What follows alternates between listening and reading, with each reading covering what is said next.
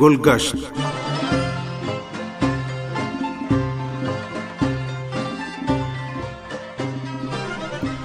سامعین، پروگرام گلگشت کے ساتھ حاضر خدمت ہیں۔ گلشن نقوی کا سلام قبول کیجیے۔ صبح تہران کے تعارف کے سلسلے میں آج سعد آباد کمپلیکس کے محلات اور عجائب گھروں سے آپ کو روشناس کراتے ہیں۔ انقلاب اسلامی ایران کی کامیابی تک ان محلات کے دروازے عوام کے لیے بند تھے۔ لیکن اس کے بعد یہ عجائب گھروں میں تبدیل ہو گئے ہیں۔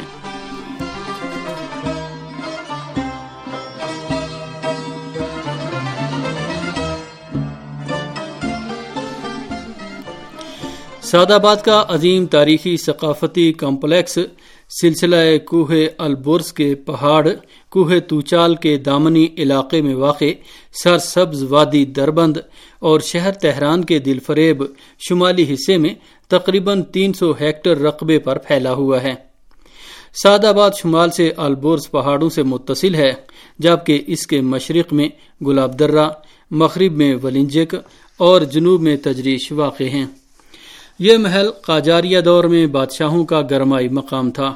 اور انیس سو بیس عیسوی کی بغاوت کے بعد اطراف کے باغات کو بھی اس میں شامل کر کے وسعت دی گئی اور پہلوی سلسلے کے اقامت گاہ میں تبدیل ہو گیا۔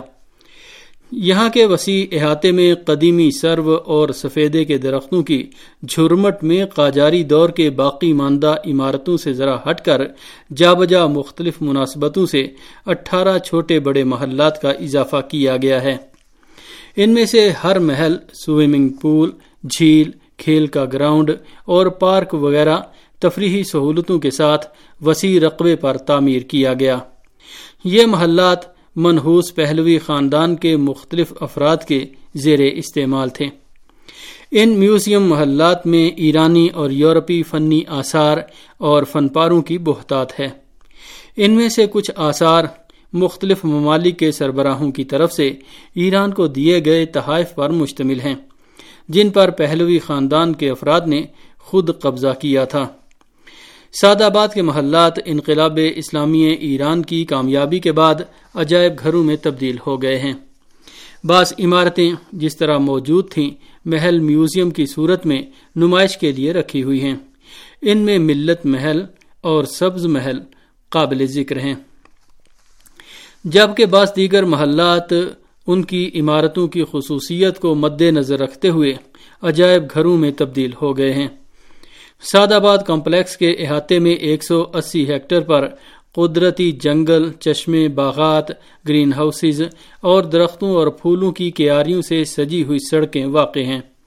جو متعدد تاریخی عمارتوں سمیت تہران کے ایک بے مثال و دل فریب سیاحتی مقام کی حیثیت اختیار کر گئی ہیں۔ سعد آباد میوزیم محل کے باغ میں مختلف نوعیت کے پودے اور درخت پائے جاتے ہیں۔ ان میں قدرتی جنگلی درختوں کے علاوہ سوئی کی طرح کے پتوں کے حامل اور چوڑے پتے والے آرائشی درخت شامل ہیں۔ ان میں بہت سے آرائشی پودے اور درخت منفرد، نادر اور غیر مقامی ہیں، جو مختلف زمانوں میں ایران لا کر آرائش کی غرض سے یہاں کاشت کیے گئے ہیں، جو تاریخی عمارتوں کے کنارے خدمت رکھنے والے دلکش نباتات کے نادر نمونوں کی حیثیت سے سیاحتی اہمیت رکھتے ہیں۔ مختلف اقسام کے آرائشی درخت اصلی محلات کے کنارے واقع وسیع سبز احاطے میں غیر منظم انداز میں جا بجا نظر آتے ہیں، جو سال کے مختلف موسموں، خاص طور پر بہار کے موسم میں باغ کے حسن و دلکشی کو چار چاند لگاتے ہیں۔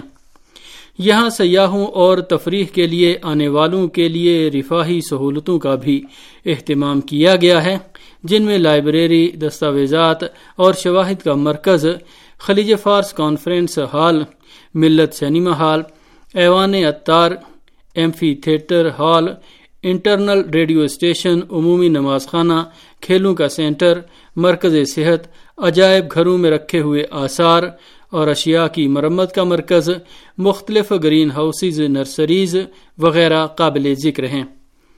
ان میوزیم محلات میں رکھی ہوئی اشیاء کو دیکھ کر ایرانی باشندوں کے ذہنوں میں ابھرنے والی سب سے پہلی بات منحوس پہلوی حکومت کی جانب سے قوم کے ثقافتی آثار کو لوٹنے کی المیہ داستان کی یاد ہے۔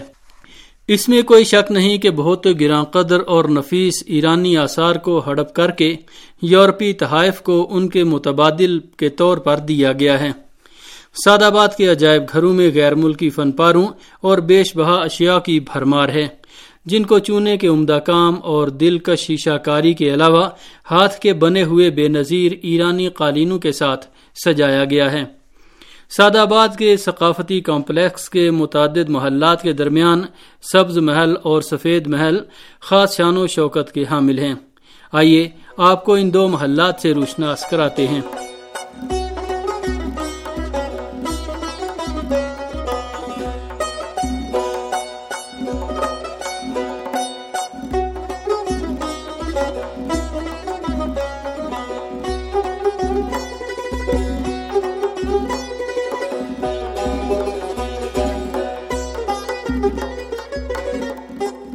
ملت میوزیم محل سادآباد کمپلیکس کے محلات میں سب سے بڑا ہے، جو اس کی ظاہری سفید شکل کی وجہ سے سفید محل کے نام سے مشہور ہے۔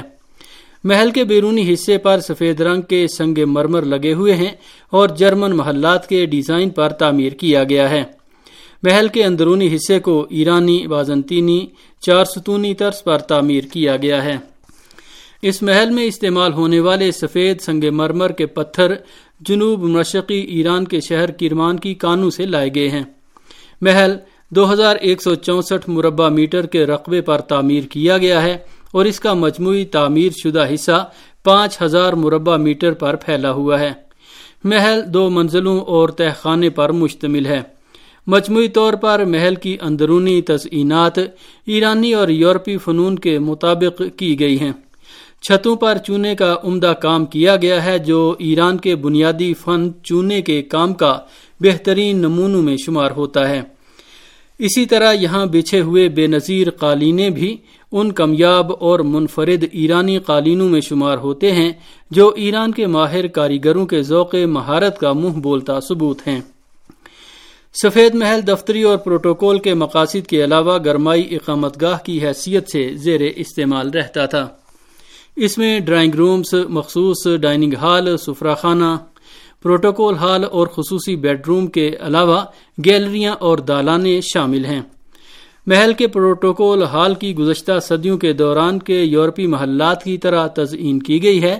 اور اس مقصد کے لیے اس محل میں رکھی ہوئی بہت ہی قیمتی اشیاء، خطیر رقوم کے عوض، فرانس کی اشیاء عتیقہ بیچنے والوں اور یورپی ممالک کے فنی نیلامیوں سے خریدی گئی ہیں۔ ان میں لوئی سیزدہم اور لوئی شانزدہم کے عہد کے گوبلین طرز پر کڑھائی کے کام والے کپڑوں سے مزین صوفا سیٹس فرانس کی سور فیکٹری کے بنے ہوئے عمدہ چینی کے برتن، بیش بہا فریمز، چینی کاریگروں کے ہاتھوں، ایمٹس اور یشب کے پتھروں سے تیار کی ہوئی آرائشی اشیاء اور اٹلی کے پیتل کے بنے ہوئے مجسمے قابل ذکر ہیں۔ ملت میوزیم محل میں رکھی ہوئی بعض اشیاء پہلوی دربار کو غیر ملکی اور ایرانی شخصیات کی طرف سے پیش کیے گئے تحائف پر مشتمل ہیں۔ ملت میوزیم محل انیس سو اکیاسی میں عوام کے لیے کھول دیا گیا۔ اس کے لیے محل کی اصلی حالت اور اس کی تزئینات کو اپنی جگہوں پر محفوظ رکھنے کی سائی کی گئی ہے۔ تاہم، بعض اشیاء جو عام لوگوں کی دسترس میں تھیں، ان کو محفوظ رکھنے کی خاطر ایسی جگہوں پر منتقل کیا گیا ہے جن کو لوگ صرف دیکھ سکیں۔ محل میں رکھے ہوئے سونے کے زیورات اور جواہرات جو ملک کی مالی ضمانت شمار ہوتے ہیں حفاظت کے لیے ایران کے سینٹرل بینک کے جواہرات کے عجائب گھر میں منتقل کیے گئے ہیں۔ اس کے علاوہ محل کے بعض فریمز بہتر نمائش کی غرض سے تہران کے فنون لطیفہ کے عجائب گھر میں لے جائے گئے ہیں اور بعض قالینیں عارضی طور پر قالینوں کے عجائب گھر میں منتقل کیے گئے ہیں۔ شہون محل، اس میں لگے ہوئے زنجان کے علاقے خمسا کی کان سے لائے گئے سبز رنگ کے کمیاب پتھروں کی وجہ سے سبز محل کے نام سے مشہور ہے۔ اور اس میں کوئی شک نہیں ہے کہ یہ ایران کے شاندار محلات میں سے ایک ہے۔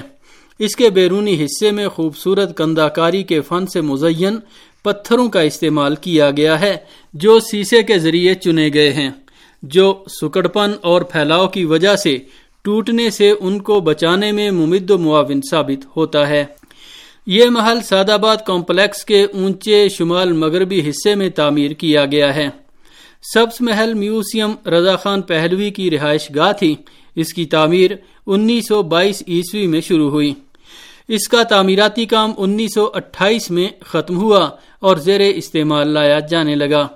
محل کی عمارت کا رقبہ تقریباً ایک ہزار چار سو مربع میٹر ہے۔ سعد آباد کمپلیکس کے محلات کے درمیان معمولی مواسنہ کرتے ہوئے دوسرے محلات کی نسبت اس محل کی امتیازی وجوہات کا جائزہ لینے سے یہ نتیجہ اخذ کیا جا سکتا ہے کہ اس کے ہنرمند معماروں اور کاریگروں نے ایرانی فن تعمیر کے اصول اور فنی صنائع کے تحت اپنے ذوق مہارت کا کھل کر اظہار کیا ہے۔ یہاں کا طرز تعمیر چونے کا عمدہ کام شیشہ کاری خاتم کاری تذہیب اور پتھر پر نقش و نگار سے مزین کندہ کاری سب روایتی اور بنیادی ایرانی فن تعمیر کے شاندار نمونے ہیں جو دنیا میں اپنی مثال آپ ہیں۔